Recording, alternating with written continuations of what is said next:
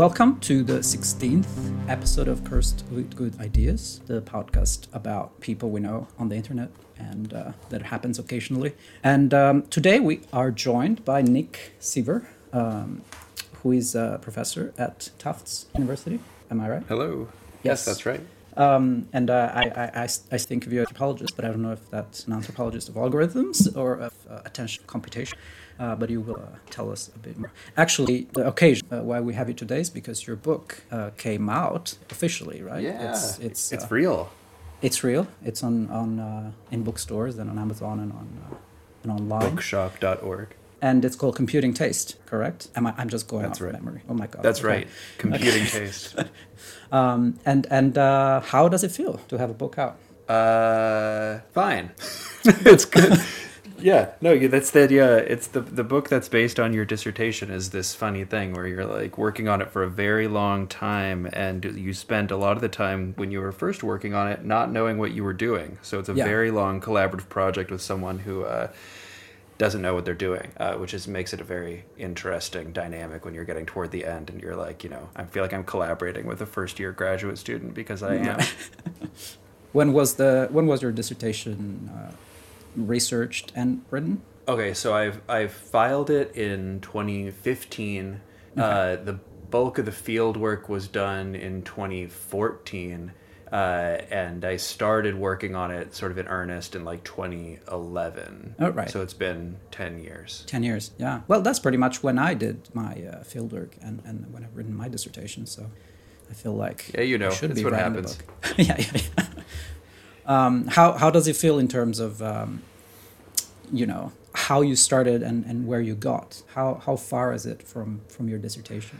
Oh yeah, uh, that's a good question. I have I haven't gone back and looked at the dissertation Okay. recently. I feel like it's too much too traumatic to go back and look. Although I did re- I did learn that right before you know a few months before the book finally was available, uh, the dissertation came out of uh, it was embargoed in the online in the online thing, and so it's there. People can find it online and can say, Yeah. "Oh my God, you didn't change it. What did you do in the seven years that between there?"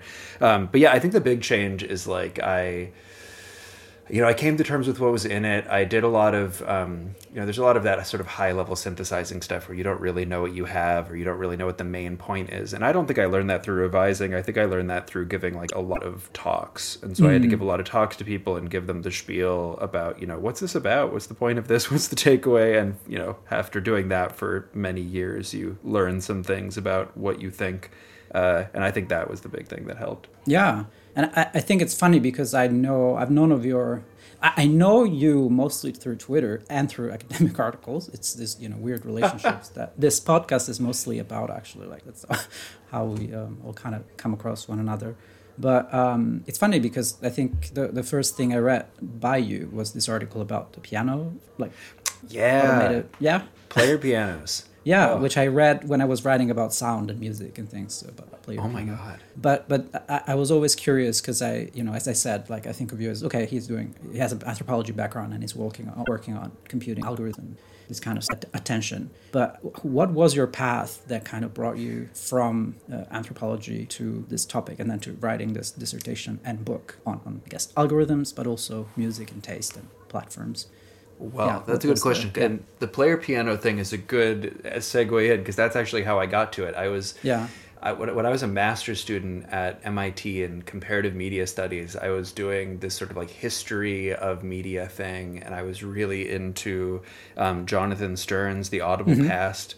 Yeah. And I was trying to say, you know, okay, what would it look like if you did something like that, but for like a weird technology and that, you know, was not ultimately successful, like the player piano. And so that article, that there's like this, it's in this sound studies special issue of differences. I can't even remember when. That was my first article, which I wrote, uh, sort of revised from my master's thesis while I was starting my PhD in anthropology. In any case, the story about how I got into anthropology and studying this stuff is the same, which is that I was a master's student applying to PhD programs and I needed to propose a project. And I said, you know, what am I interested in? I'm interested in automation and music and this weird relationship between automatic technologies and music, like a player piano. And I thought, hey, what's a what's an automatic music thing that's happening now? Uh, music recommendation.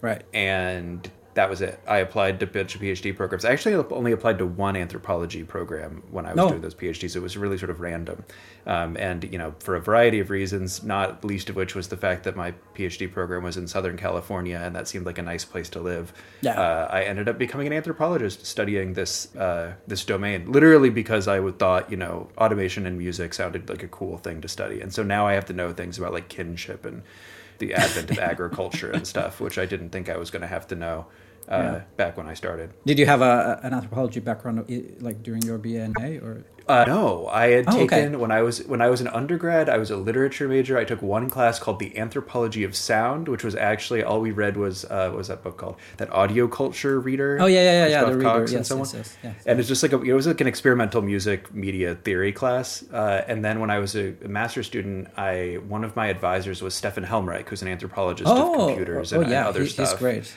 Yes, yes. But he, but I never took any of his classes, and uh, and so I actually had never taken really an, a proper anthropology class before starting my PhD in anthropology. So really, the first one I took was like, here we're going to learn about E.B. Tylor and Victorian Right. era scientific racist anthropology. That was my first anthro class. Yeah, yeah, that's funny. Sorry if I'm probing into your background, but No, it's, it's- something I. I realize the more I talk, you know, with academics, that we're always like, "Hi, I'm a sociologist. Hi, I'm an anthropologist," and then you, you scratch a little bit and you realize people have the most varied, wild backgrounds. Uh, Yeah, how did we get this way? yeah, but yeah, that's interesting. But I, uh, so I'm not. No, I don't really. I don't think I was paying attention to these topics back in 2011, 12 when you applied to your PhD. Maybe it was a bit earlier, but what was the status of automation and music? Was was Spotify a thing already, or uh, was like Yes. Last FM? Oh yeah, okay. so last so last FM yeah last FM is still around. Uh, Spotify existed. Uh, Spotify came had come into the U.S. a little bit before then. I want to say it was 2007, but I don't remember. It could be 2007 okay. to 10. Quite early, Um. But it was starting to get popular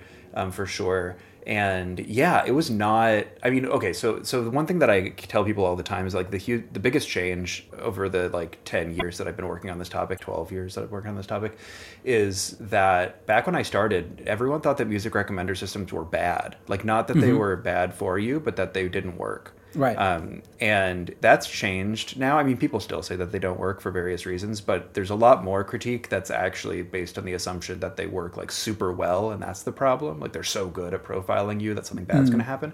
But it was really like an assumption that these things were just sort of. I mean, it was ne- neat or whatever, but it was not good. It was just like a kind of a gimmicky, a gimmicky thing and that story that that ends up becoming something that, that I picked up more in the book but that I I think really like a lot of the folks working on this stuff when they were working back they did not anticipate being as successful as they became. And I Right. don't think that they were ready for it. I think a lot of stuff that sort of makes sense or made sense then about recommender systems like doesn't make sense now. And largely because uh, they became so successful in the sense of being like built into all sorts of shit and put put around you know everything you encounter online instead of just like over in the corner as like a neato little like I don't know you want to try using iTunes Genius to organize your personal MP3 library? Like that you know it was it was kind of a gimmick. It wasn't real. Is it something that you see? Is it like a constant oscillation in, in automation technologies that in the beginning it's wonky, doesn't seem to work that well, uh, it's gimmicky, and then it suddenly works, or, or people thinks it works too well and it's scary, and then it kind of rebalances. I don't know. Maybe we're seeing it with other things, like not recommender systems, but maybe um, It's like deep. image generation. That's or, right. Yeah. automatic driving. I don't know. Like it Yeah. applies to most of these sort of AI-driven, automatic decision-driven kind of technologies. This goes, For sure. I think, driving, automatic driving, and then now is the chatbot and Yeah, image yeah. generation. Yeah. Yeah, I It was just a while to get to makes the. Yeah. You're, you're pointing to like a there's like a theory here. Part of it is like the you go back to the sort of winner and like david noble automation critique stuff and you're like yeah when you first roll out like the automated tomato picker or whatever and it's fucking trash like it's a bad it's like it's, it does not work. Um, but it doesn't work to pick tomatoes very well but it works very well to like centralize power in the you know in the boss et cetera et cetera. Uh, so you can say well it did do its like its real task. And yeah i think that's probably true that a lot of these things start out you know one way and end up another um, and it's hard to say. I mean, part of it, right, is like I'm always I'm always drawn to that you know sort of science and technology studies truism about like you know there's no such thing as working, and what it Yeah, means when yeah, we say the systems yeah. work is that there's like you know there's we, we're getting to some kind of like agreement about what it means to work, right? What we expect these things to do. So like I get okay. One example I like to give, and this makes me feel old because so Discover Weekly came out after I finished doing my field work um, on Spotify. But Discover Weekly was the first moment where I remember seeing people respond to like a new recommender and be like, "Wow, this works. This is neat." And the question is like, "What? How? Why? How did that happen?" Because under the hood, uh, from what they said, uh, Discover Weekly was like a very normal, boring recommender. It was a very straightforward thing. It was you know like if you listen to stuff that people put in playlists with other stuff, then show me the stuff that's on those playlists, right? And there was some idea that people who put music in playlists were like cool or you know ahead of the curve or something and that, that's it that's a very boring normal collaborative filter and what happened though was they framed it in this way where all of a sudden people were like thought this was great. And i think a lot of it was that they presented it like a little playlist in the side of your music player and they didn't tell you like oh you're gonna be able to listen to endless radio. It was just like here's a little box with some shit in it and if any one of these songs is like not good then that's fine. Like you know that we're just mm-hmm. like poking around. And so anything that was good you were like ooh wow this is good. And maybe they had a lot of low hanging fruit sitting around because people hadn't been hadn't been listening to some of this stuff and it got worse Right. over time. But in any case there was this weird moment of like oh it works. And it worked because they changed the expectations about what it was supposed to be. It was not listenable. It was not like a good playlist in the sense of like mm-hmm. listen to start to finish. But it worked because they said well what what makes what makes a playlist like this good is that we're going to give you 20 or 50 or whatever it was songs. And you know if a couple of them are good then we won. That's like a success Right. Yeah. I, I have to. Uh, first of all, I want to say for the listeners that the, the, the article we're discussing before was in this journal called Differences, our journal Feminist Cultural Studies. Uh, I'll put the link, but it's called uh, "This Is Not a Copy: Mechanical Fidelity and the Reenacting Piano." So that's that's where we started. But um, Right. I, I, I'm someone who uh, hates Spotify. I think as an ideological position, as someone who tried like makes music for fun, but also you know coming from the era of micro labels and trying to sell your own stuff and then having some music on Spotify that gives you so little money for you know compared to what you can get from Bandcamp and stuff. I've always been like, oh, I hate it. I'm never gonna use it. But um, so so that's to say, I don't actually know how it works. I've never used it to listen to music, so I don't even have this you know experience of recommender systems on it. But yeah, that that was really my question. Like how how does it works? Or oh yeah, now it's good. Um, how is it defined on a platforms like that? Is it something that comes from user satisfaction metrics, or is it something that is discussed uh, like as a, on other platforms, maybe or in discourse? You know, like oh now Spotify is good, or uh, now I like Yeah. using Spotify because it's good. Or do they have a way of measuring? Of course, like they make money, so that's good. But yeah, what, what, what did you find? Right. in- in- yeah. Okay, so there's, I mean, there, there, there's obviously like a lot of ways that that assistant could be defined as being as being good or not, and I want to say Yeah. that like you know the the one that I think of as being sort of like useful is not one that they would use necessarily themselves, right? But if we have some sense of like people out in the world like listening to things, getting benefits from things, you know, um, that's all I think a good measure of, of, of goodness that we can sort of think of that shouldn't be in the you know it shouldn't be in the hands of Spotify really to decide whether Spotify is good or not. However. Um, within the context of sort of the research that I was doing, which I guess I'd say right, focused on sort of researchers building music recommender systems, uh, primarily in the U.S., although also Right. in Europe a little bit during this you know sort of particular window of time, kind of like mid early 2010s. Um, in any case, they had their own senses of what made something good, um, and they were different than what that was, and they were different like even than maybe what like the business unit in one of these companies uh, would think of sometimes. Um, So if uh, this is if this is a leading question to get me to talk about this uh, article, I can I can pick it up. There's an article I have called uh, "Captivating Algorithms." Yes. uh, or systems as traps. And uh, it's a, it's a chapter book. Uh, it's Okay. basically the same thing as the article. And uh, what's in there is a sort of story of changing evaluation metrics in recommender systems. So like the early days of recommendation, we're talking like the mid 90s up through like 10 or 15 years ish later. Um, you have this sort of king metric in recommender systems, which is called root mean square error. Uh, and what that is basically is like one number that tells you how different two tables are from each other. And those two tables would contain basically ratings. So, like, imagine a spreadsheet, and the columns are people, and the rows are songs or movies or recipes or whatever. Um, and, and every cell is a rating, like what you liked it, Yeah. uh, how much you liked it. And in some cases, historically, like Netflix would do this for a long time. That that rating was literally like a number that you gave it, you know, five stars or whatever. Um, eventually those numbers become sort of implicit right? Like did you complete listening to a song? How many times did you listen to it? Yeah. whatever. Um, and so root mean square error was this thing that was like okay a recommender system is good if it can predict what numbers are going to show up in the blank spots in that spreadsheet. Oh, okay. um, and so that's your metric right? So this is like when the netflix prize happens. This is 2006 7ish um, this is Netflix saying we're going to give out a million dollars to anyone who can get our recommender system better. What better meant there was like, can you reduce your root mean square error like on this big training data set that we have? Can you can you improve? Um, and people did, and it was like a big deal. But by the time that that prize was over and someone finally won it, it was like a huge composite team of people. Um, they were like, actually, this metric uh, sucks. this metric doesn't work, and it didn't work for a bunch of reasons. Like one one of the big one was that like there was this kind of assumption that right like if a recommender system says you're like hey Nick you're gonna like this movie five stars and I'm like I like it five stars then I'm gonna be like really more satisfied with a system than if it said Nick you're gonna like this movie four stars and I say no I liked it five stars uh, right and that like difference would be something that would count against you in, in root mean square error.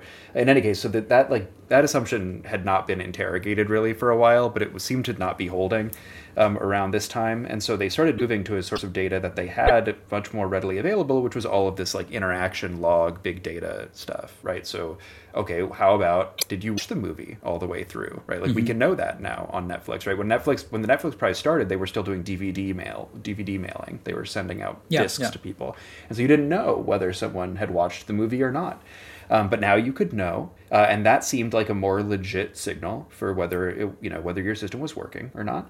And uh, when you know you move this, this is true for music streaming also, right? So like Spotify is going to know things like did you you know did you turn up the volume? Did you skip Yeah. a song? Did did we show you a song uh, on the interface and then you didn't pick it? Right? All of these are sort of signals about what you might like. And so instead of, of saying we got this one king metric and we're going to predict your ratings and that's sort of it, instead you sort of move to this this variety of like behavioral measurement. These are all like measures we're sort of familiar with nowadays, I feel like, Yeah, but you know, yeah. dwell time and stuff. And that becomes how you tell, right? So does your system work well? Do people listen more? Do they keep listening? Does some subset of the user base that like wasn't listening before, did they start listening more? Um, and so that really becomes kind of the ultimate measure, um, which is, you know, in their minds, I think is a measure of satisfaction. And I always like to say, like, it's not uh, unreasonable to use that, right? Like that does sort of make sense. That if someone Yeah. like listens to Spotify a lot, then they like it better than someone who doesn't listen to Spotify a lot. I think sometimes people talk about those metrics like they're inherently goofy, and it doesn't make any sense to think that. But I don't know. I think it does make sense, but it has weird consequences. Yeah, it reminds me. Recently, I was reading a lot about the the history of uh, credit cards and other kinds of like consumer, um, like yeah, plastic coupons or memberships that kind of changed retail and advertising uh, and consumer an- analytics in a similar way. Because before you went to a store and you bought something, and then they they, they gave you the uh, they t- told you the price you paid, and that was it, and they could only calculate that that thing was bought.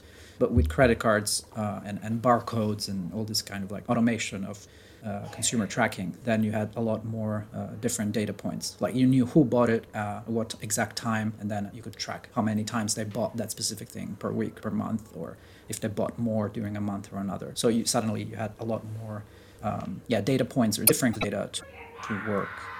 Uh, and this, this, of course, were not recommendation systems, but there were like, yeah, marketing or. There's uh, a lot of like proto proto recommendation in that So space. what is uh, what is proto?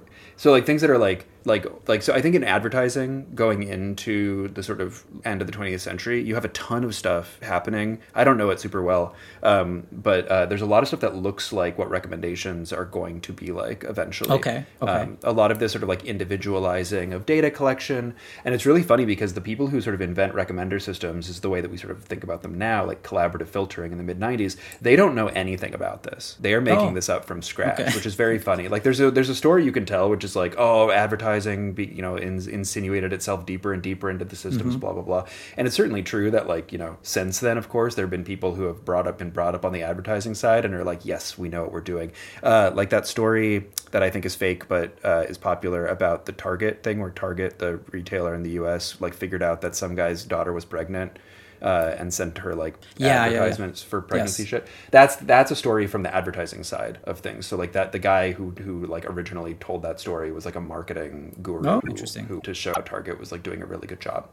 Uh, it, it backfired maybe a little bit, but uh, but the uh, but the but the the the recommender system people were like computer guys who were like, yeah, you know, advertising, all that like demographic marketing, like that's that's no good. We got to break you out Oh. of that. But they didn't know anything about it. They just like hmm. knew in general that demographic marketing existed as like a concept. It was not like a well refined critique of a domain they knew a lot about. It was just well, we don't want that. You know, this thing where you get recommended stuff by the radio because of your your your race and your age and your gender.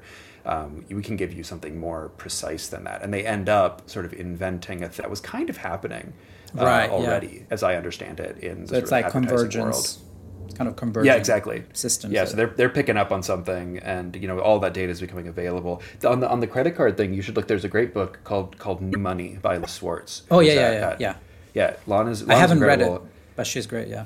We went we went to we went to MIT together. Uh, we Oh. were classmates there way back when. Origin stories, but uh, Yes.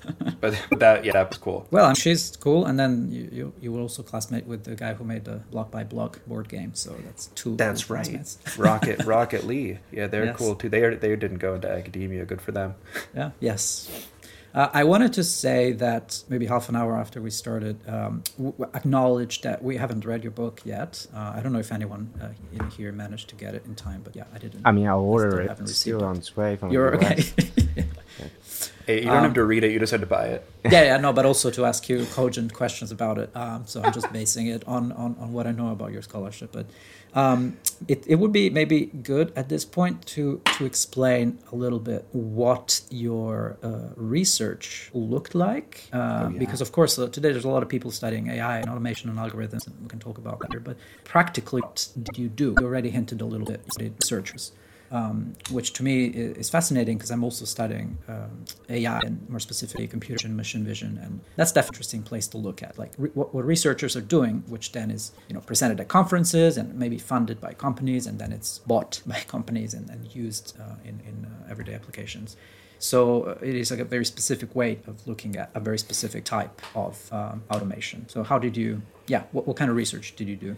Yeah. Okay. So that's a that's a good and a big question. It's definitely Yes. like the it's the thing that people like ask me about all Yes. the time, and the thing that I had so much trouble with for so long, and maybe why it was such a pain to do my dissertation. So this is good. No, I'm in a I'm in a healthier place now with it. Uh, it was such a pain in the butt. It was so hard to get Yeah. uh, anything because you know you want to study like a company or like some influential algorithm and of course you can't get in there but this is this is a standard kind of problem. People have this problem in lots of domains. And so you always have to figure out like okay well what are you going to do uh, like if you can't you know i don't know if i wanted to go and to say i wanted to go study facebook or something and i want to go sit in the facebook offices when like someone's having some meetings where they decide how they're going to optimize the news feed like that would be great. That would be so interesting to see. And you're not gonna uh, Yeah. right? Like that's that's not gonna that's not gonna happen. So what can you do um, here's what I did. I sort of adjusted my research questions a little bit. I think that's a sort of standard uh, qualitative methods in general thing. You know, you have some interests, you have some, you try to go find things out like ah, it's shaped a little differently out there than I thought. You change your question a little bit. You keep doing that over and over and again, and eventually you have a dissertation. Uh, I okay, so concretely, not like beating around the bush. I went to a bunch of conferences. That was my way of like trying to find people. So I went to one called RecSys, which is the like, sort of recommender systems conference run by the ACM, which is the U.S. Yeah. Professional Association for Computer Science, um, and then another one called ISMIR, which is the International Symposium for Music Information Retrieval. So this is like a music-focused thing, uh, sort of a library science. A lot of computer scientists in there, signal processing, a big mishmash, um, including people who are like trying to do optical character recognition on scores and stuff. So it's, it was really like a variety of things. So I went to a bunch of those. Um, I was lucky enough that I had a bunch of funding from my uh, from a research center at, that had just gotten started at my university, so I could go to these things because they're not cheap to go to these computer science conferences.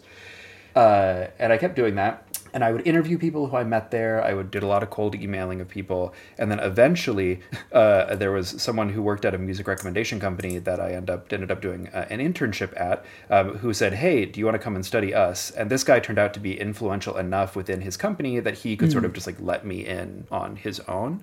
Uh, he, you know, he had he had just enough authority to to say, "Yeah, this guy's with me," right. Uh, and I think that wouldn't have happened even a year later.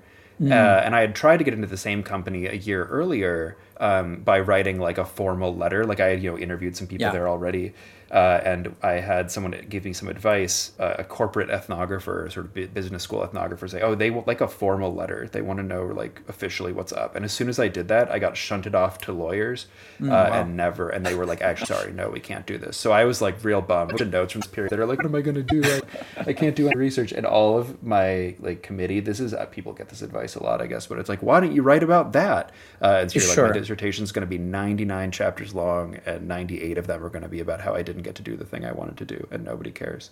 Um, so I got lucky. I got sort of I got some access as an as an intern. Um, it was a pain in the butt. There was a non disclosure agreement. Uh, it was real hard to write about actually, uh, mm. even even still.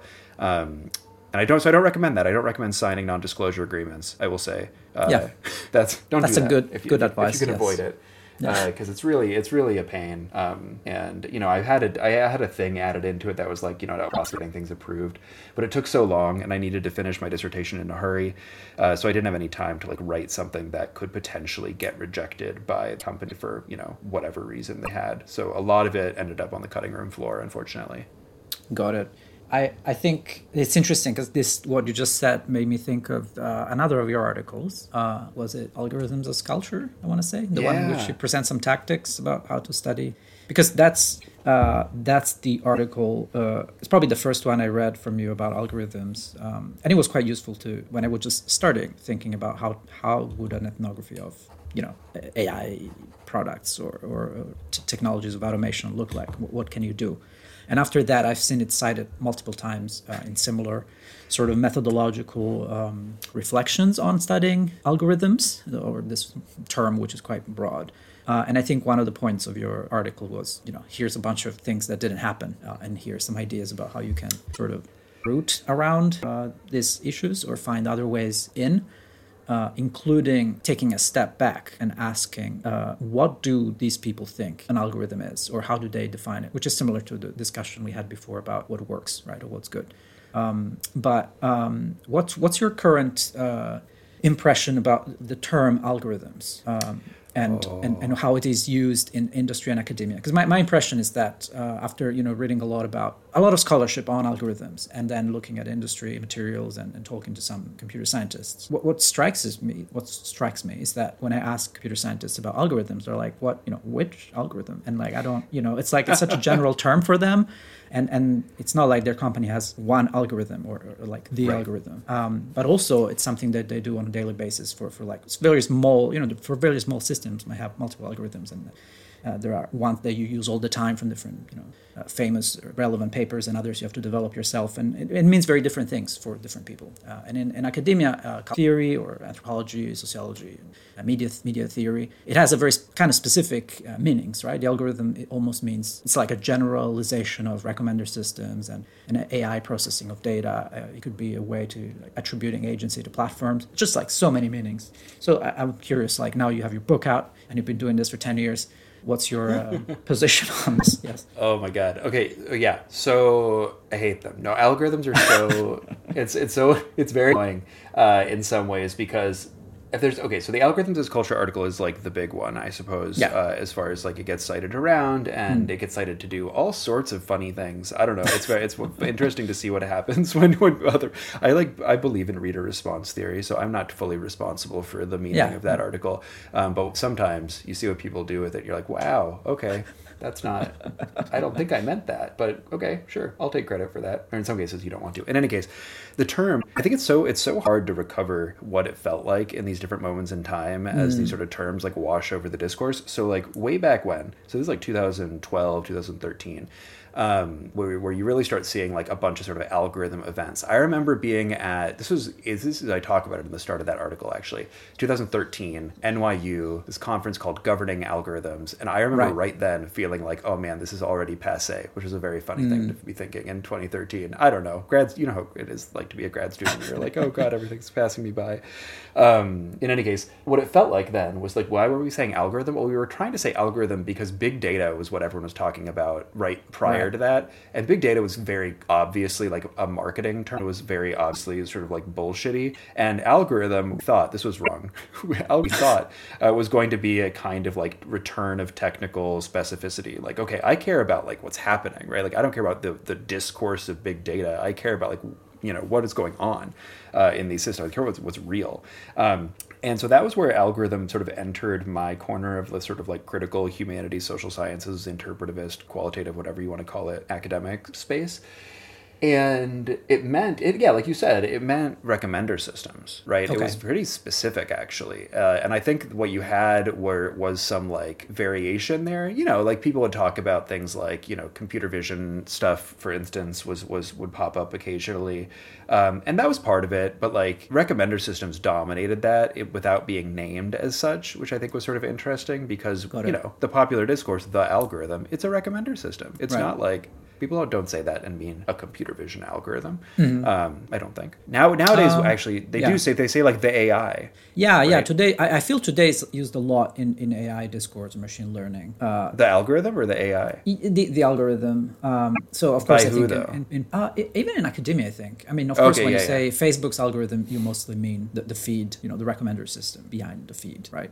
But but in many cases it's about yeah AI algorithms like you know and and and, and that to me is, is difficult to then understand uh, even even in the case of like GPT three for example which part of yeah right. Because there's so much it's not just one algorithm it's probably like a hundred or a thousand uh, every layer of this this complex systems. So uh, I don't know. But also it's a useful term because it really you know this like idea of algorithmic society or culture of yeah okay we're surrounded by these complex systems of you know nested decision making systems and, and intelligent and deep learning models that you know all work. Of course if you look at them there will be algorithms at some point you know, uh, as a generalization how, how useful is it? But it makes sense that that uh, at that time they were mostly referring to recommender systems because i think it was also the time when amazon you know they published their kind of uh, paper about their um, forgot what, what the name of is, but the, the algorithm, the recommender system basically, and then Netflix. Uh, these were kind of big ones. Uh, so it became relevant as a term in that. Yeah, it was like a it was like an out there word. Like people were using it in um, in public discourse more. Obviously, became like a way big a way big thing then, and I think that was part of it. Right, was we were trying to figure out like what is this thing, the algorithm? Are we talking about like what people talk about when they talk about algorithms? And if we are, yeah. like what people? And or, are we trying to talk about some sort of like technically specific thing? And if so like how much how specific do you want us to get? Uh, we have we're enumerate so i don't know like what do you mm. want me to do? Uh, about i'm not yeah. enumerate i suppose. But like a lot you know we i'm not I'm, i did not get into this job to look at equations. And right. so like what am i supposed to do? Um, what am i supposed to do with this? What can i do with this and yeah i don't know. So i i i'm like the algorithm thing obviously it's become sort of uh, even more vague and i probably played a part in that by by this giving people a license to do it with this article. I when it was going through a review one of the reviewers said this as algorithms as culture they were like everybody knows this already. Oh okay. Like why do we need to publish this? And i was like i don't know. I didn't know it. I felt kind of bad about all of the research that i was doing. And then literally like anyone who talks to me and says i really like this article it's almost always a grad student who's like, I just didn't feel like I was doing real ethnography, and your right. article made me feel like okay, yeah. like that I was yeah. doing something that was legitimate again. I was like, good, this is just like a little therapy article with some yeah, little handy tricks for like try and do this. Um, but I don't know. Someone else said that they found it because they googled they googled algorithms and anthropology, and they found me, and so I just had good SEO, which would be yeah, ironic. Yeah, yeah uh, and maybe it's true. I don't know. Yeah. Well, I mean, definitely you're one of the names that comes up when you search for that. Um, I mean, even Stefan Helm, Helmreich, he wrote something yeah. about evolutionary algorithms and things. Uh, that's right. That's yeah. right. But yeah, that's interesting. But I feel like methodological articles about ethnography often have that kind of role when you say, "Hey, this is a new thing you can do with ethnography," and then people are like, "Oh my god, thank you." I, now, now, yeah, that, that's yeah. not not gonna lie, definitely like the list of the list of like tactics at the end. I was definitely thinking, you know, there's a bunch of sort of prominent methodological articles that do that trick, right? Where like, here's a list Right. of things you can do, Yeah, yeah. and then someone cite, they're like, I'm gonna George Marcus, 1995, multi-sited ethnography. I'm gonna follow the thing or whatever, uh, and that's it. Yeah. And that is Yeah. indeed it worked. yeah, it worked. Uh, yesterday I was reading the article, I think the culture study one on what was the name of the article? It was the, the seeing like an The, infrastructure.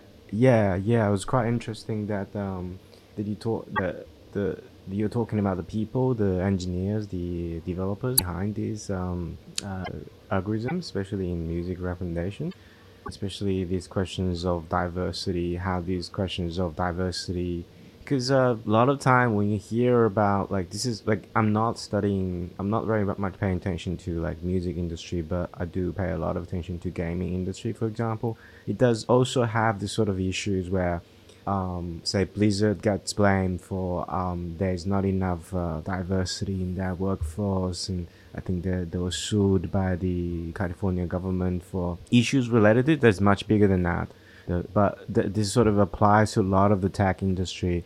And obviously, in your case, you actually write about that how the the the actually impacts the not is not just a gesture, it's not just aesthetic choice, but it actually impacts how how the uh, let's say the music recommendation system works, like how it is designed, how it is implemented, how it works in particular to particular people, to particular group of people, and no matter what the demographic are. I, I think that's I think that's very interesting to a degree that I think a lot of people like especially in the space of talking about this sort of corporate diversity stuff are, are, are often very moralistic to the degree that uh, it doesn't sort of oh like to to to some of the sort of prag, prag, pra, sort of pragmatic people they'd be like oh how does it matter? Like but to a degree it, it's shown an article really matters. And and, and that's I, I think that's very interesting like I don't know like you under you can provide some more details in terms of like um how does that line of argument came out of your field work especially Yeah, for sure. So yeah, so like the the other thing that happened sort of over the course of working on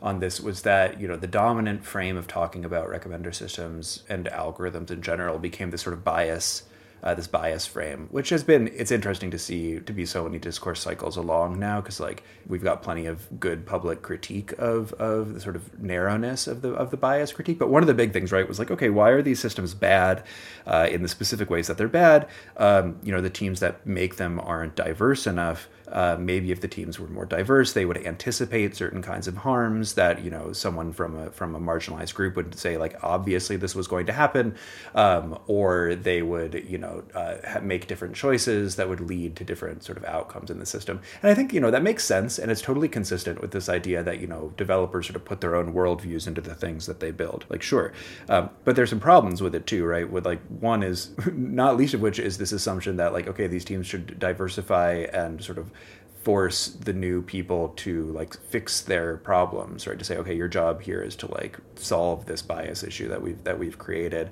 Um, and another of which is like okay well what do we mean by by diversity? And you see this uh, capture of the diversity concept um, you know, uh, uh, uh, what's his name? Uh, Olufemi Taiwo's uh, Elite Capture book is really great about about this specific specific problem where a certain model of diversity gets gets held up, and then they can say, okay, well, we've met it, we have diversity, and uh, go, and then you're done. Uh, what I talk about in that article, this uh, is called "Seeing Like an Infrastructure," and it has a subtitle that I don't remember.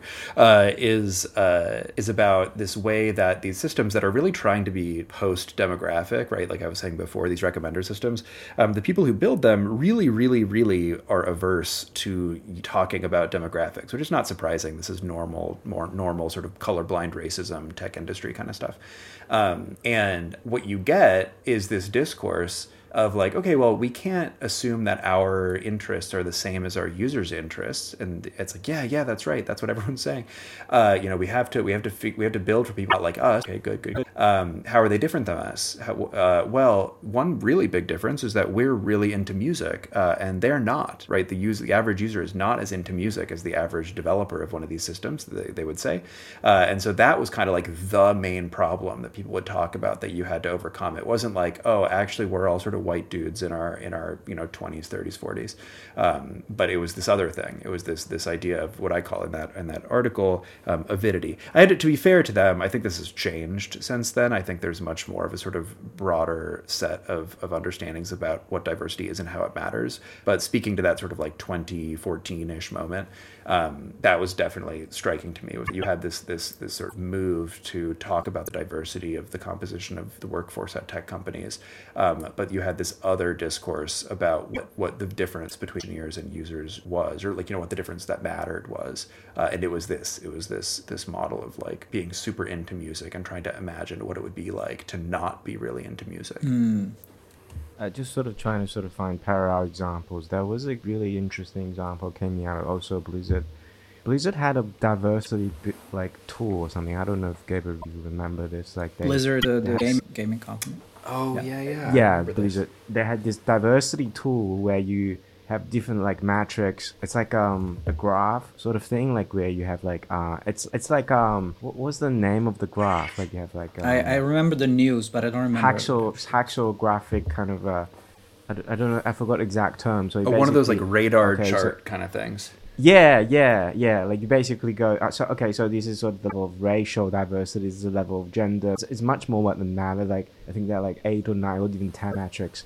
So you you you, like, you go. Um, so you have to reach a certain threshold to be qualified as diverse but it doesn't have to be. Um, but but then how is it calculated? They they made a formula, of course, for this um, um, this particular thing, and and it was revealed, right? It's like um, it's like uh, it wasn't it didn't came out the scandal, but it sort of came out. Okay, so this is how they do it. Yeah, was like, it for uh, was it for players or, or what? No, no, no, it's for creating characters in games. Oh, like say oh, okay, Overwatch. Okay. Yeah, yeah. oh, we're gonna create a character, yeah, yeah. and this is the next character. Okay, we, we, we sort of we, we first find these tropes for these char- characters and feed them into the formula, in, yeah, yeah. into the, the, the, the, calculator. It's basically a calculator. And okay, then, uh, okay, we pass the calculator, then we create uh, the characters, then, okay, this is the character, then we create the backstory out of this base of tropes. So this is sort of the, the steps I've taken to ensure diversity in the creation of characters in their games, right? Yeah, yeah. Especially applies to Overwatch, for example. Yeah, yeah. I mean, when also they have very global scope um, with games like yeah World of Warcraft. Um, yeah, I was just sort of wondering how does that sort of different, like how, like what, what sort of because there are there, there probably definitely different ways of like say uh, the, the the the in the article you talk about uh, sort of uh, uh, what's the concept of avidity uh, yeah, yeah. and and how does this sort of different of course for music fans and to gaming fans even if they're so also sort of obviously i'm not even talking about like a recommendation system in this case. Yeah Just it's a like good question. diversity the concept of, yeah the concept of diversity in sort of corporate space. I think you end up with right like i mean one of the things that happened i think when people when they released that that diversity wheel or whatever it was is it sort of was looked ridiculous right? It was this sense of like okay, well, what you're going to try to like mark, you know, how, obviously this is not everything you're trying to be. I, it's, it's, sort of, I don't know. It pointed to to me the sort of the absurdity of like this is not, this doesn't seem like the approach. This doesn't yeah, seem yeah. like it's going to work. And I know it's not clear what is right. It's not, and and you can see what you see in there is in some sense the like reflection of diversity demands through this like neoliberalism corporate funhouse mirror or something like that. Mm. um, which i don't know. It's, it's it's it's instructive in some ways to say like oh you mean this? You mean this? Um, you see it in recommender systems when people talk about making quote unquote intersectional recommender systems and they're like well we we model everything in like multidimensional space. Uh, so anything that's in like you know multi these set this set of dimensions we can talk about as being intersectional. Oh, okay, like, got it. They're like yeah, yeah. literally they're literally at like points in a multidimensional space, uh, which doesn't quite get at like what intersectional means yeah, in its original sense, but also but it does sort of get at some of the more crude, boring like representational. So I say boring, I mean like not useful um, mm-hmm. representational things, which is like all right, you're not truly diverse until you have even coverage of the entire space of possible identities, uh, which is not doesn't seem like a, yeah, a successful direction to go. Yeah, exactly. It's, almost, it's what that uh, is mapping. Yeah, it's almost like structural structural anthropology schemes back yes. into corporate. yes. Yeah. Yes. They're um, they're all crypto structuralists. now there's all this uh, popular discourse or like vernacular, you know, effective uh, reactions and reflections on experiencing a, a Twitter-like platform or a microblogging platform that does not have a recommender system, right? Or algorithms. Yeah.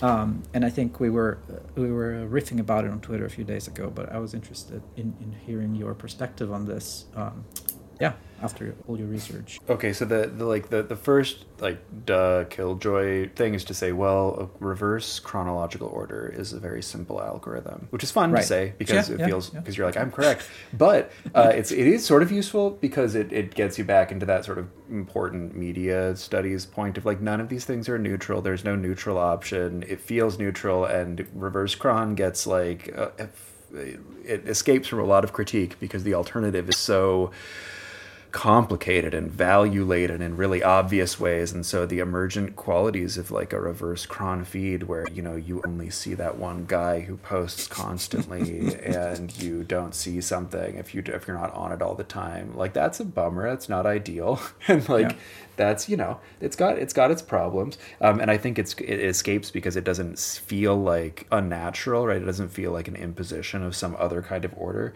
But um, it's been interesting to see people sort of encounter that. Uh, mastodon has had i think as one of the options mastodon has had relatively like low volume i suppose um, which mm. makes it sort of easier um, to deal with because you're like okay fine. Like i'll just go and look at stuff. And I was always a, for on Twitter. I was always a, a like bring me back to the regular like yeah, non-algorithmic yeah. feed and i'm going to just like eat my slop here scroll back as far as i can until you know I, I, oh my god yeah i was on i spent way too much time on twitter over the yeah, past yeah. Same, 15 same. years uh, but yeah, I don't know. So it's sort of interesting to see people like reappraising their relationship to these things, and and I don't know. What one thing you get is that the algorithm gets gets so tied up in the identity of the thing, and this is maybe escapes your question, but like no, when people talk about like why Spotify is bad, for instance, and I should say mm right, I don't I don't study Spotify specifically, but Spotify is obviously like the conspicuous example of, of this right. kind of platform.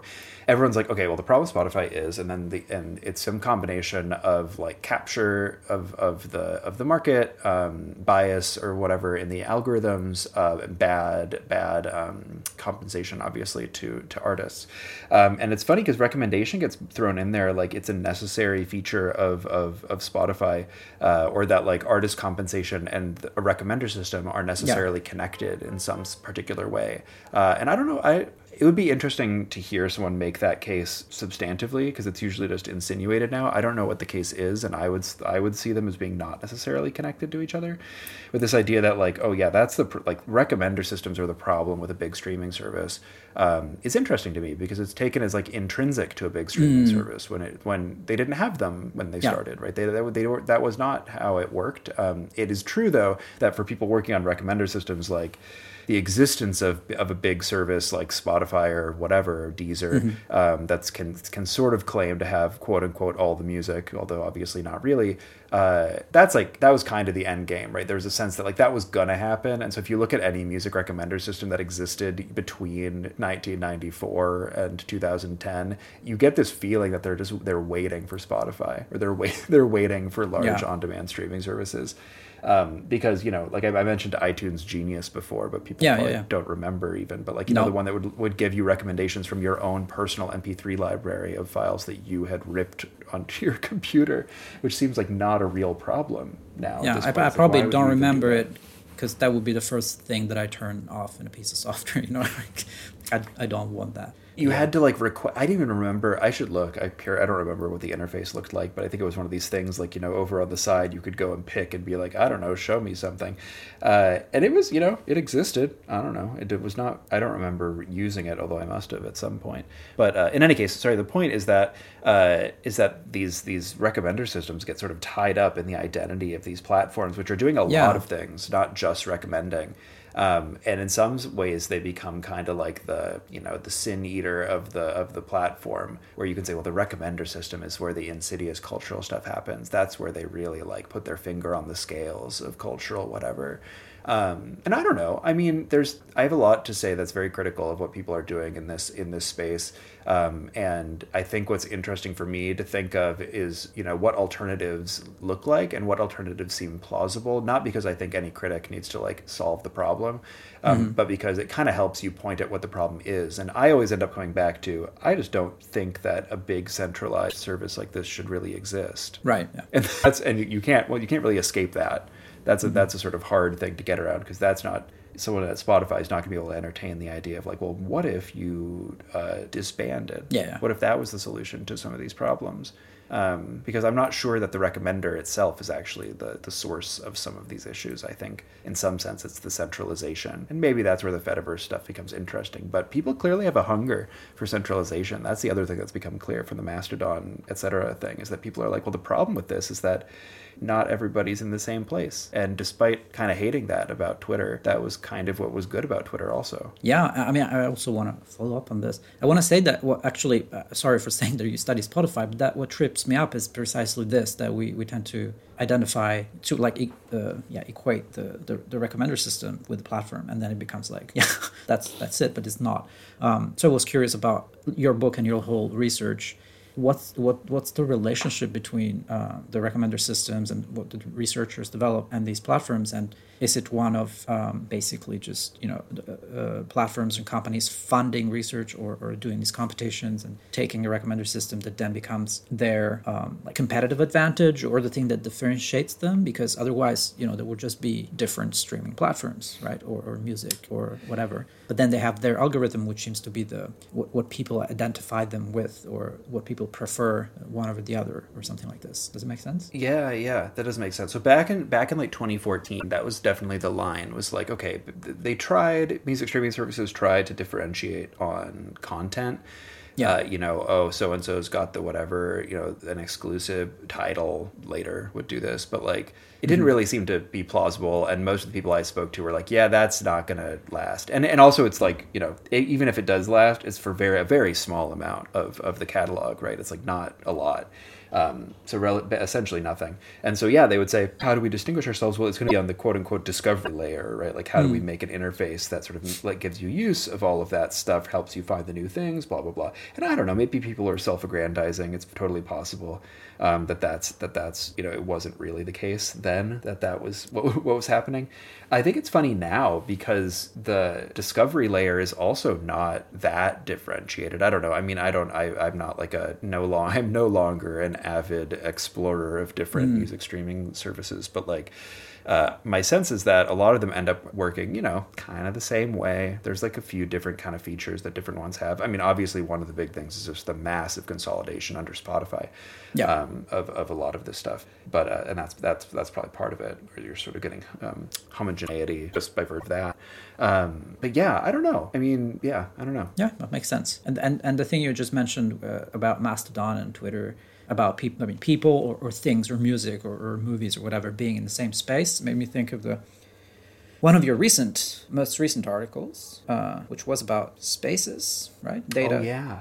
as space, uh, which is something that I'm also like looking into recently. Uh, I like the idea of latent space in, in machine learning, and um, and I guess of data sets, and, and more generally, the question is, yes, recommendation is now so relevant because of the quantity and quality of yeah, the, the buzz buzzword big data that it's actually now you know everywhere. So th- there is definitely a need for uh, for curation and, and selection and recommendation, right? In order for people to to get what they want to consume or to yeah consume stuff. I mean, it would be very difficult otherwise to to find things. So yeah, I'm curious. Is this like is this a new thing? This this uh, new spaces, new data spaces, or uh, even social spaces that need recommendation systems, or does it have a longer, more consistent history, um, even you know before uh, automation, basically? Yes. Okay. So uh, there's a few yeah. things here. One convoluted. Is, yeah, yes. con- convolution is what we're always doing, yes. isn't it? Um, so yeah. So the there the there's a, a chapter in the book that's actually early early on um, about information information overload. Um, okay. And this was one of the one of, most of the chapters in the book have something that exists out in the world that someone's already read if they've read my articles. But like this, this chapter only exists in the book, so you got to get the book.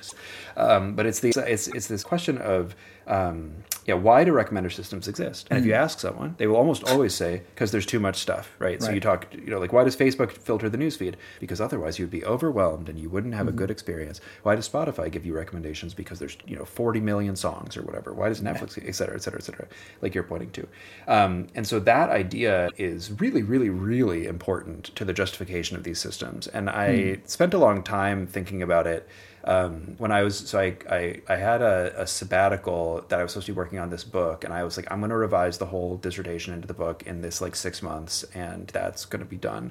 Um, and what I did instead was I started writing this chapter, and I was like, I'm going to read every history of cybernetics that I can get my hands on because it seemed like what was going on was this kind of like hangover of the sort of information age enthusiasm, right? Which is people saying, wait a minute, maybe too much information is is bad, um, and how are we going to solve this problem? So I read a lot of this work on histories of information, prehistories of information, of information overload, um, and yeah, basically you find this is to be expected, I suppose, when you read historians. It's older than you think.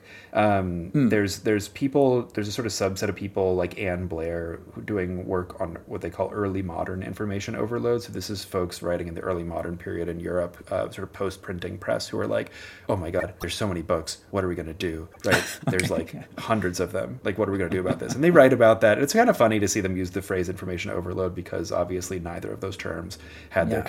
Contemporary meaning, like at that moment in time. Um, but you can find examples of things that look like information overload, and conversely, and sort of importantly, like weird techniques designed to fix that problem.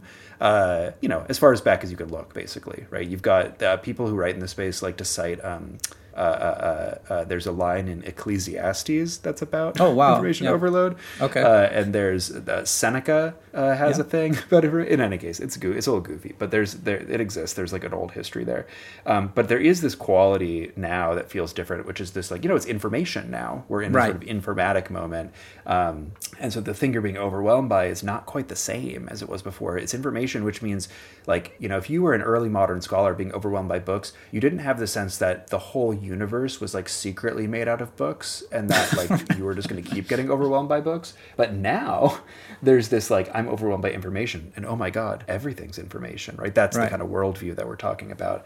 And so I spent a bunch of time here trying to talk about like what does that mean? Like what is what is like it means things like someone says, "Hey, you know what? The real bad recommender system, the real filter bubble, that was your childhood home where you like were isolated, you know, from you didn't you lived in a rural community and you didn't have access to the internet or whatever. That was the real filter bubble." And that kind of claim only makes sense if you can think about a continuity between something like a collaborative filtering system and living in a town, right? Which is a weird Yeah. connection to make, but one that totally makes sense uh, to the people I talk to, but also like to me, right? Like I live in this in this informatic cosmology, as I call it in the book, uh, too. And so yeah, it's easy for me to say like, yeah, of course, that's kind of like a recommender system. A lot of media studies is is in this uh, vein also, right? This kind of like cybernetic hangover that we're under in, in media studies, where we're like, I'm mad about computers, but also uh, I am I'm like I'm cybernetics also, right? Like, where I'm, I'm a result of this. Um, everyone should read Bernard Geoghegan's book that's coming out, Code from Oh, the Code one? Theory. Yeah. Oh, I'm so excited.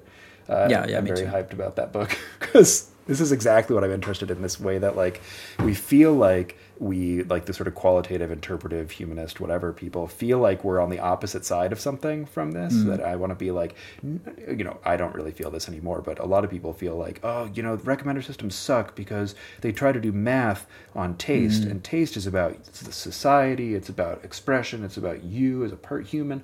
Um, and I just don't think that holds up very well because once you start to look into what our theories of taste are like, uh, there's a lot of connection to technology and to very sort of you know cybernetics friendly uh, things, and that is so that if there's a difference there, and there might be, uh, that's not it. The difference is not that like somehow we've uniquely got a grip on the sort of like subtle nuances of the human experience, and nobody else does. I don't. I don't find that a very tenable position to hold as an anthropologist.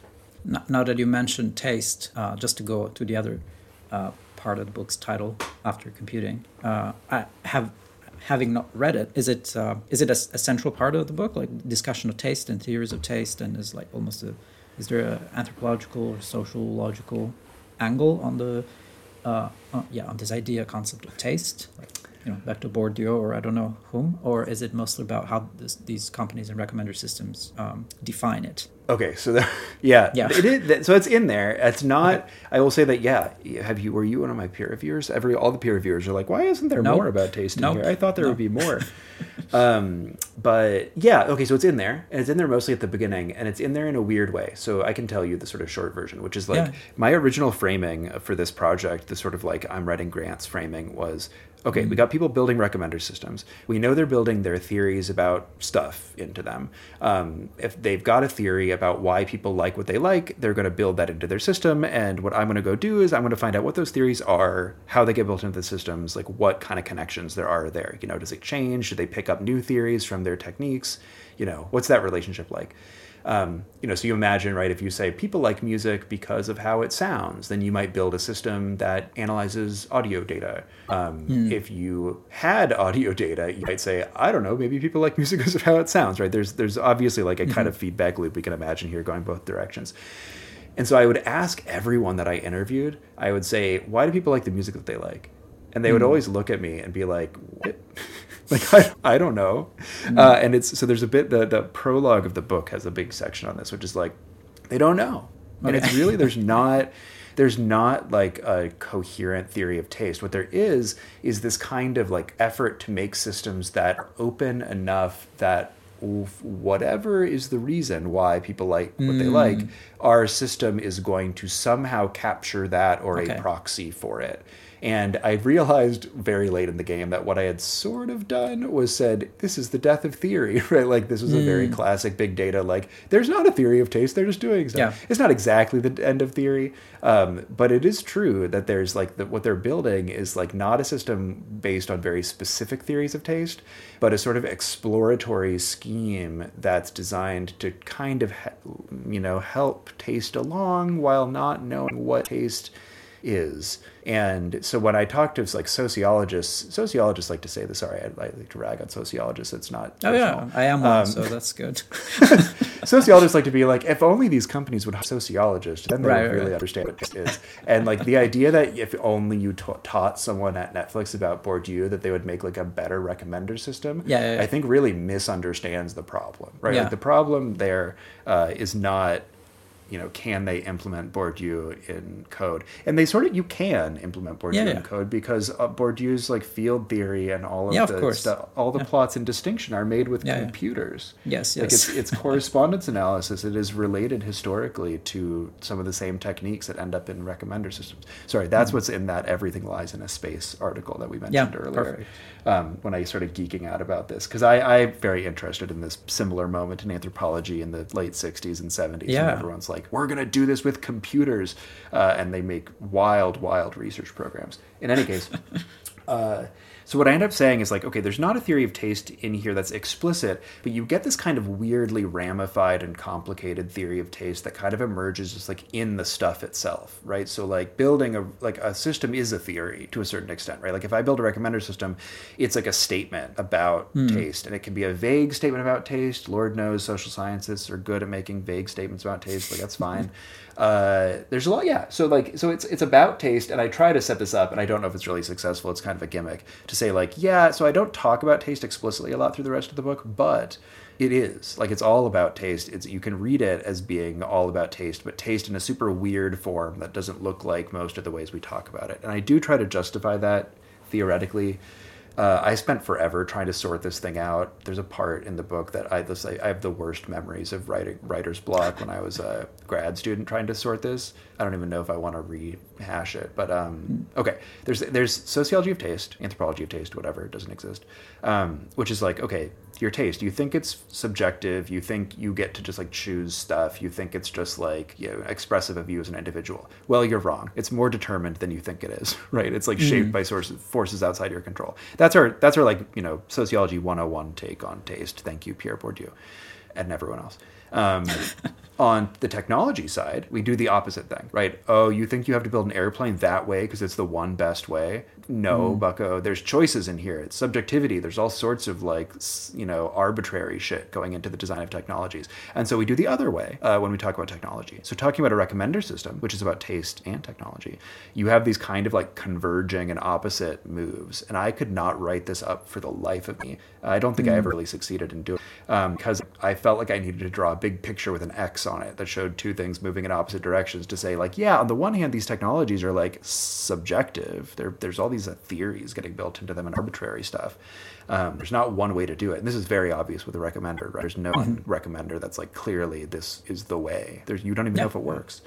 Um, and then you also have this this mode of trying to kind of like profile taste and trying to figure out like well taste is sort of determined like they share this sociological common sense that like you don't have your taste alone uh, mm-hmm. that other people's preferences are reasonably predictive of what your preferences are going to be like that is a very solid sociological intuition about mm. what happens when people like stuff that being said, I did try to move toward this sort of I don't know if people read the like Antoine Hennion, this pragmatics yeah. of taste stuff.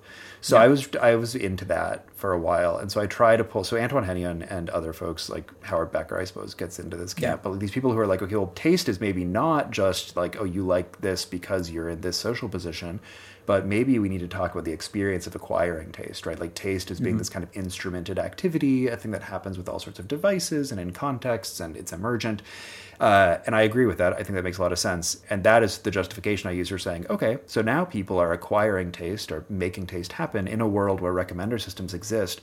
So, regardless of what theory gets built into these things, recommender systems are becoming part of the apparatus of taste. Right? They're becoming part of that t- those techniques that people come, use to learn they like, to learn about themselves.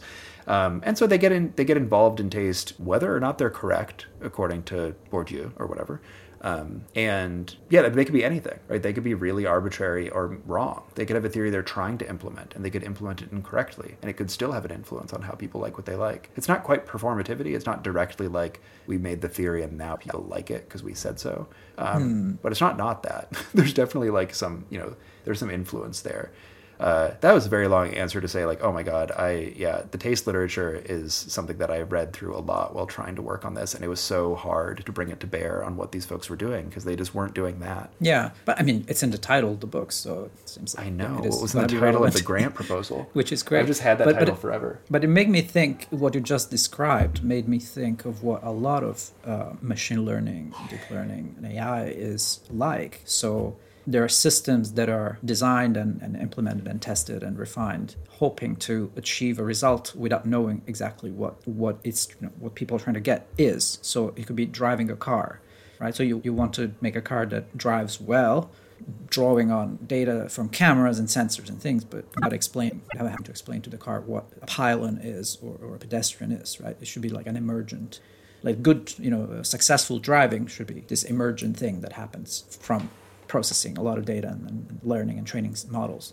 So it seems like this is sort of the same for taste, right? So they these uh, people who develop recommender systems and companies don't necessarily need to have a, a, coherent sociological theory of taste and implement it, but the systems are trying to, you know, make taste happen somehow, or like it's this emergent thing. I don't know if it's. I think that's right. There's a there, there's a bit that I write about it in the book where I say something like the like the point of these systems is to like help support taste whatever it is mm. and to make it happen yeah. more right? There's this sense of like i mean there's there's like a basic like vulgar marxist take i can give on this which i think is mm. not wrong but like please give us. they want to listen to music more right? They want to cultivate desire in you. If you don't want 40 million songs they need to make mm-hmm. 40 million songs. Like okay sure. Like that's fine. That that that makes sense uh, that's that's something you can say. Yeah. I, there's a, there's a great argument actually. There's a, a, a musicologist named Eric Drott who's at the uh, University of um, Texas at Austin, and he has an article that I can't remember the title of. I think it's like "Why the Next Song Matters" or something, and it's this deeply Lacanian reading of how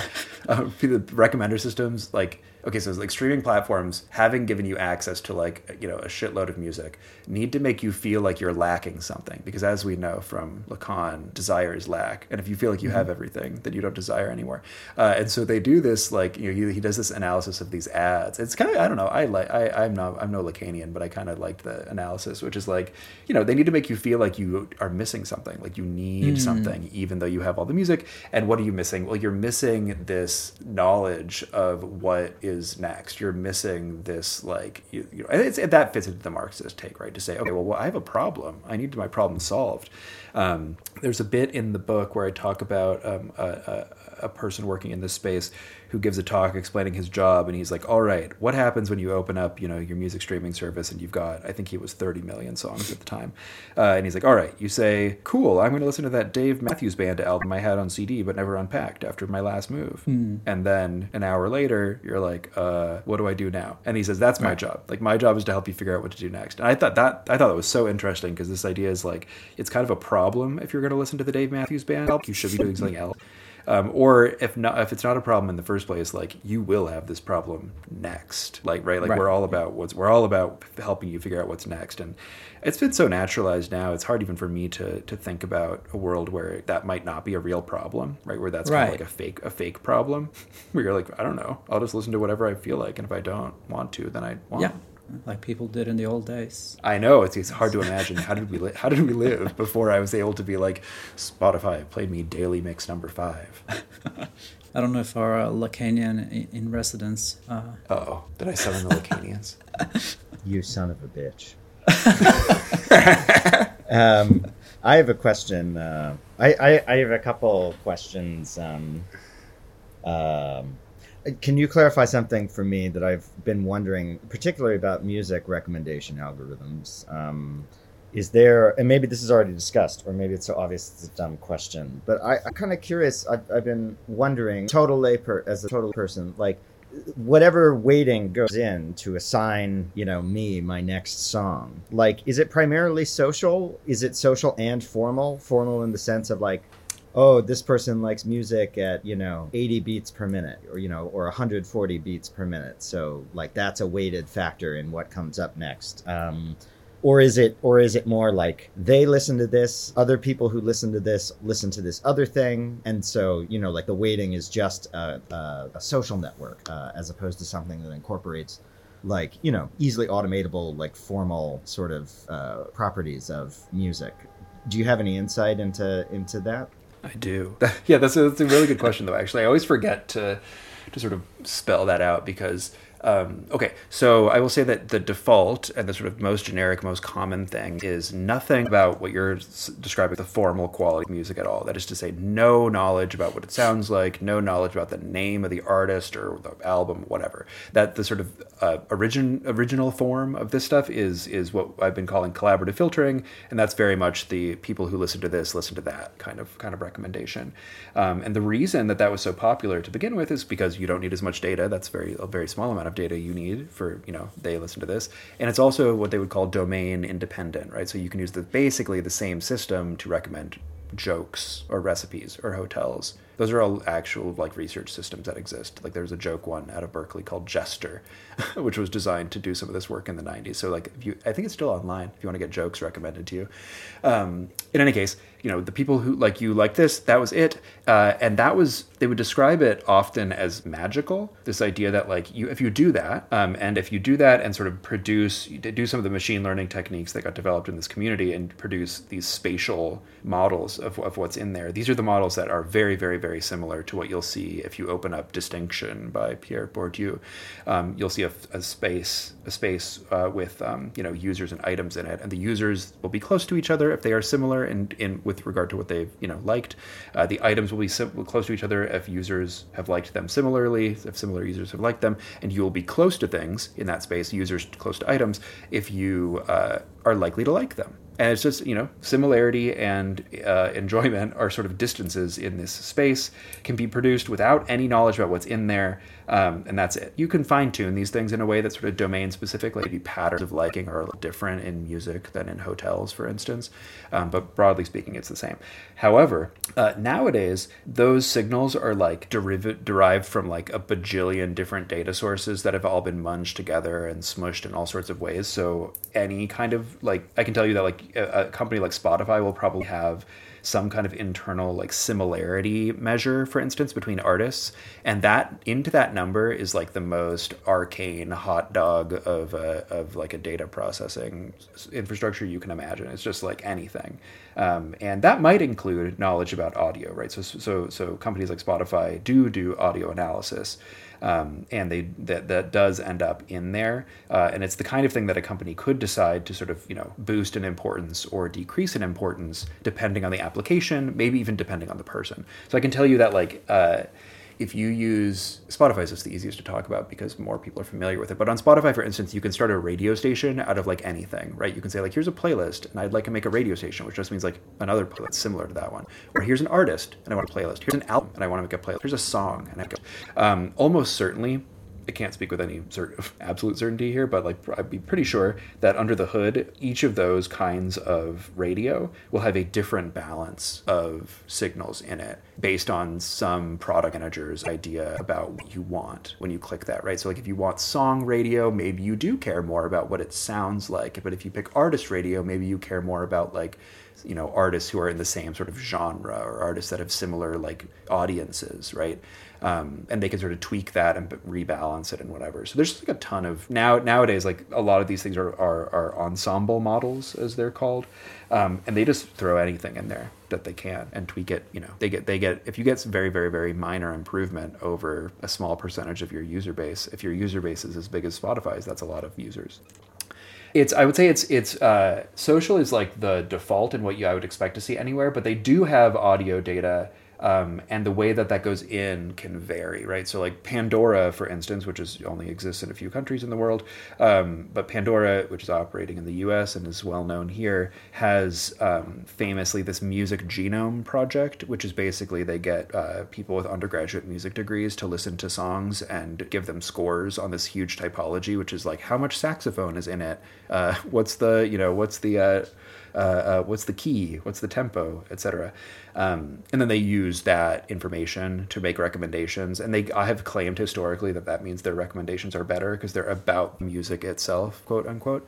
Um, but a company like Spotify or any other company will have also like machine listening data uh, that they use to do sort of similarity. So there's a chapter in the book um, that's also not out in any other article form that's about machine listening in this space. And it's so funny because I think a lot of people assume that it must be about audio, that they think the first thing is probably going to be this kind of like data about what it sounds like, but very much marginalized within the within the space overall. That kind of data is it's, it's weirdly hard to use. I don't know. It's a, songs are very data dense once you open them up. So if you leave them closed and all you care about is sort of metadata about who is listening to what, it's a much more tractable computational problem than opening up that MP3 file and realizing how many numbers are inside of it. That's wild. I still remember back when. Uh... back when like Netflix for a brief interval like hired like taggers, you know, and they were looking yes. for people with like MAs in film studies, um, which Oof. which I possess now. It was nice to hear about that UC Berkeley joke. I'm a, I'm a PhD candidate at film and media at UC Berkeley, so any anything having to do with Berkeley is all a good joke to me. Um, and uh, but yeah, that the, the for it's like I remember back in the day there was there was even like news coverage I think on like Buzz like a BuzzFeed article went huge about being like the best job in the world like be a Netflix tagger, and then that sort of aspect of human evaluation just completely gone out the window once once I think they yeah um, the once you get uh, enough data about it, you don't need it anymore. You don't need the humans. You got all your training data for your machine learning system. Yeah, and I I, I think in general, I mean, I'm looking forward to uh, uh, reading your book because it's like thank you. Sound is such a kind of privileged domain. I think in a lot of media studies kind of theory for what that is such a film studies thing to say. well, I mean, uh, no, no, no, it's a privileged area for thinking about like this idea of automated systems pushing out like you know so-called human involvement and judgment you know like oh, sure. from from Kittler uh, you know to the present this kind of um, you know alphabetical scripting or you know Fourier transform right is kind of his like fetish. But it's like once you can do Fourier transform on on on sound signals people people don't have to exercise any kind of judgment or cognition anymore basically you know what I mean? Um, so it's it's uh, but it's also I mean it's like we should also take seriously it's like i think I, th- I think it's you know these kind of giant it's like you know you have this giant critical edifice from kant to the present about like what judgment is right? Like what taste is. Uh, and then uh, these computer nerds um, make it all entirely irrelevant right? Because it's like at the end of the day, a theory is just a, a, kind of speculative model of what is allegedly going on when we, you know, claim we like this or we like that, or we engage in one behavior versus another. We listen to one thing instead of another. At the end of the day, right? It's all bullshit. It's all interpretations of what we're doing, and then like an entirely different technology, an entirely different set of technologies and conceptual resources is coming into play, which may be smarter or may be stupider, but it's like there's like a direct like you were saying it's like there's a there's there's a potentially a kind of direct competition between a kind of techniques of taste and a sort of theoretical discourse on taste. And maybe the latter um, needs to uh, humble itself before the emerging uh, leviathan i guess. I don't know but um, th- this was a thought that you that you sparked in me. I mean, what's what's your role as like a human interpreter of all this shit, right? Writing the kind of meta document oh about like what's what's going on, right? When these very technologies are kind of displacing the need for the kind of critical theory that we exercise, right? They're bringing in different kinds of tools to try and you know make their own arguments about like no this is why you like what you like or it doesn't matter why you think you like it in this way because i have this algorithm that will push you on to new um, experiences uh, and etc you know what i'm saying What's your what's yeah. your what's your fucking excuse, Nick? what am I doing here? I I appreciate this is a good question. Okay, so I think one of the things I realized as I was doing this, and is, I, to be honest, this this was helped because I consider myself a humanist, but I am aware that I am in, in a social science. I think the we like to say the most humanistic of the social sciences, whatever. In any case, I will sometimes say things like, as we all agree, you know, Pierre Bourdieu was right about why people like what they like or whatever. And then I get like humanists who are like, that is the worst theory I've ever heard. Like, I hate that. I hate, I hate the sociological theory of taste. I think it is bad. Uh, and then it's funny to see because you're like, you know what? When I say something like, yeah, Netflix like has a vaguely Bourdieusian theory. I don't know, like in the abstract about why people like what they like, like in broad strokes. That might be true and bad at the same time. If you if you want to go back into this mo- moment of like you know this idea that taste is kind of like a social epiphenomenon. Uh, if you want to reject that, then you could say yeah, and that's why it sucks. Um, and I, I was funny to me. Like I hadn't really considered that as someone who's who loves t- telling people in my field and myself that we're wrong because of our deeply disciplinary beliefs. Um, I hadn't done that one before, and I was like, oh, maybe we're wrong. I don't know. That's possible. Um, the other thing, though, I wanted to get at was like the, the, the Fourier transform thing. I my, I have like betrayed my my media studies origins by writing. I have a whole like this whole chapter about sound is all about Fourier transforms, and I don't talk about Kittler at all because I couldn't bring myself to do it. This is one of the things that maybe if I'd had like another decade to do the book, I could have done uh, justice to. But there's a whole thing where they're like, "What are we doing in this machine listening? We're just taking Fourier transforms of Fourier transforms of Fourier transforms," and it is the sickest stuff. Um, I hope someone's writing about this like full on Kittlerian because they call it um, so there's a bit it's called uh, the the kind of audio representation they use or they used to use is called Mel frequency cepstral coefficients. And a cepstrum is an anagram for spectrum because it's the oh, wow. you take a Fourier transform of your spectrogram basically. Um, and what that gets you is sort of higher order patterns in frequencies. So nominally stuff like timbre or things like that. Mm-hmm very hard to interpret what the numbers actually mean, but like they seem meaningful. But whoever came up with this did this thing where you were like, okay, I call it Cepstral, C E P S T R A L, um, and we're going to do anagrams for everything. So there, I can't remember the other ones. The only other I remember is uh, there's quefrency, which is the frequency equivalent within wow. the Cepstral domain.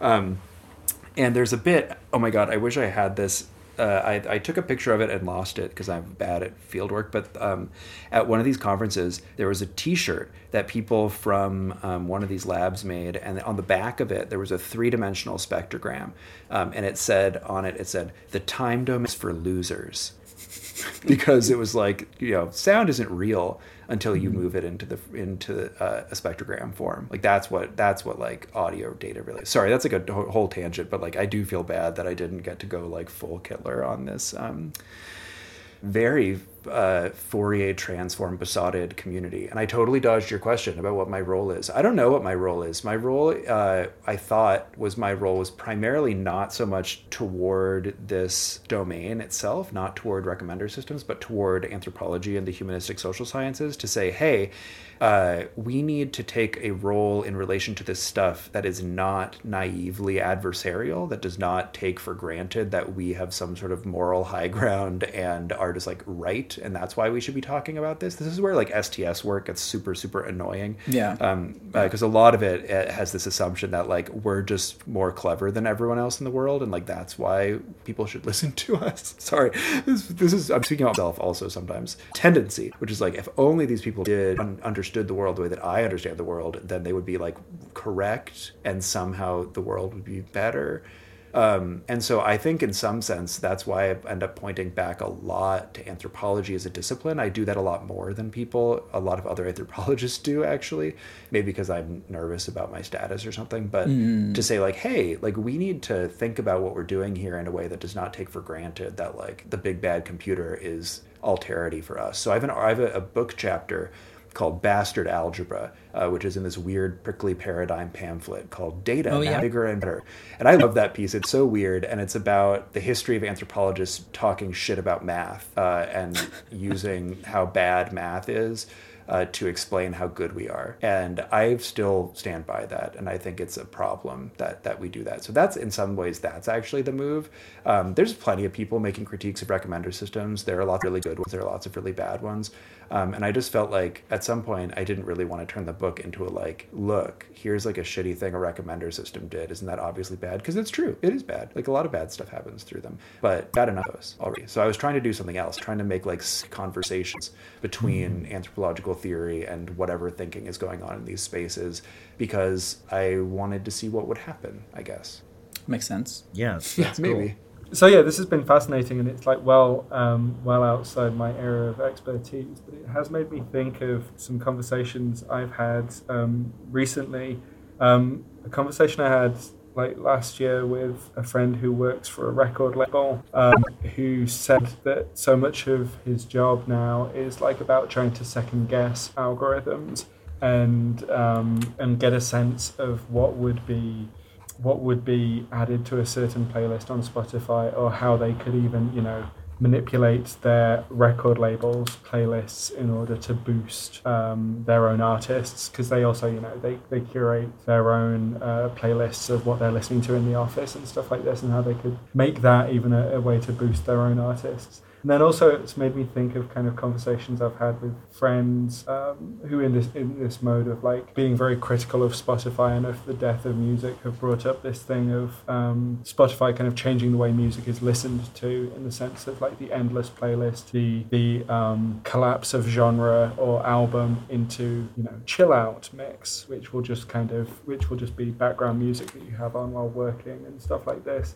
I'm wondering, I, I was just kind of curious how far your research had touched on those questions or, or, what your thoughts are about those questions of like how is this changing listening? How is this changing the making of music? Yeah so i, I appreciate that framing because uh, i think a lot of people ask me about precisely those two things about the effect on listeners and the effect on artists um, and expect that somehow i will like know for sure about that because of what i study. But i study engineers right? So i don't know. And i think it's an empirical question. I think importantly it's an empirical question. I think a lot of people approach these systems as though they have some obvious effect on when I say these systems I don't mean music streaming I mean I mean recommenders specifically so separate from the compensation stuff even but like that it has some obvious effect on artists and on listeners right that it must cause this to happen.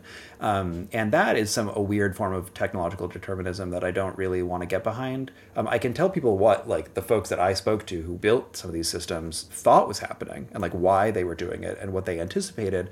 Um, but luckily sort of over the past few years there's been a lot more work from people trying to research that other side of things. So doing what you were describing, right? Uh, talking to folks working in like small record labels and saying like, what is it like to promote music uh, in a world where you know the algorithm is the boss or whatever?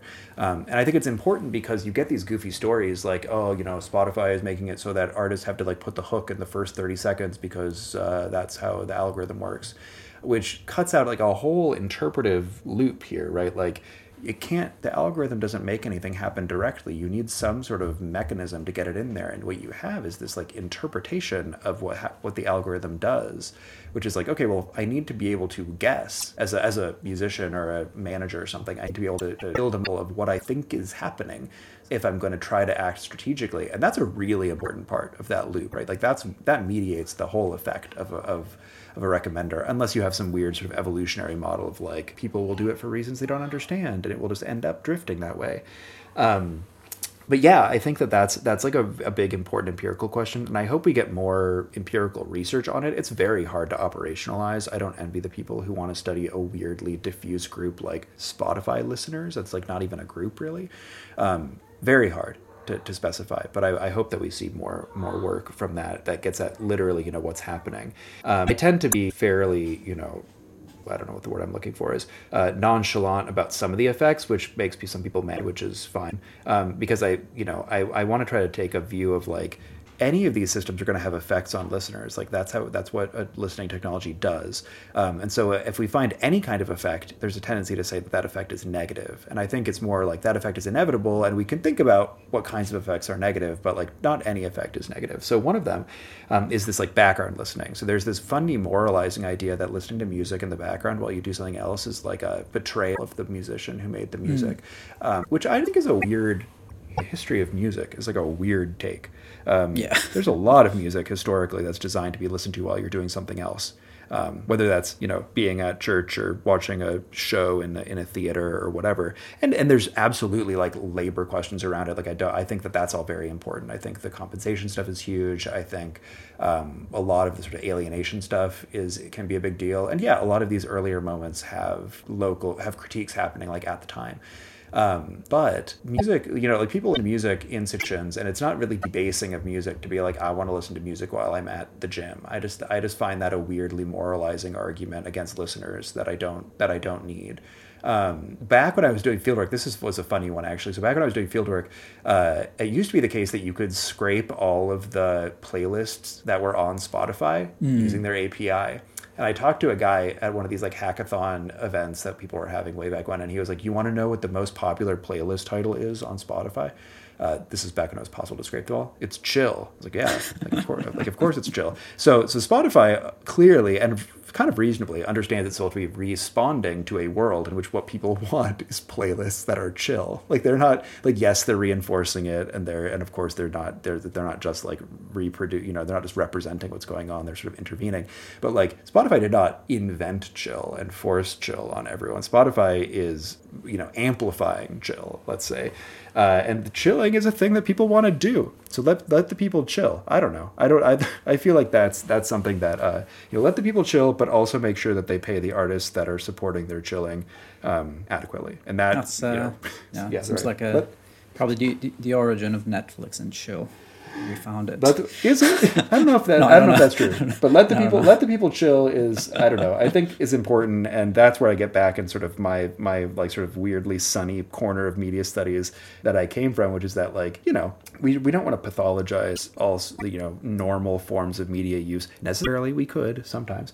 Um, but like there's a there's a history of demonizing background listening. There's an article um, by a musicologist named Christina Baade um, I can't remember the title, but it's about Songza, which is one of the context specific um, music recommender apps that used to exist and got bought by someone, Google probably, um, where she talks about the sort of like feminized history of background listening. There's a whole funky thing. Like at the mm. BBC, they used to call um, housewives tap listeners because they left the radio running in the background, like they had the, left the faucet on.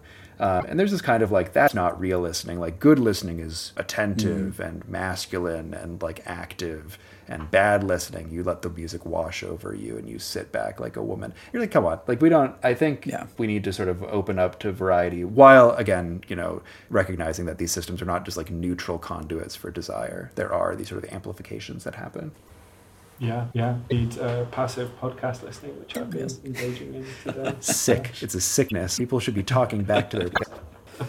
Well, I, I, I would wrap this up by go by Nick Seaver's Computing Taste. That's right. University of Chicago Press. University of um, Chicago Press. NickSeaver.net slash computing taste. Right. Get a review copy from journals or whatever. Just get it. Um, yeah, that's it.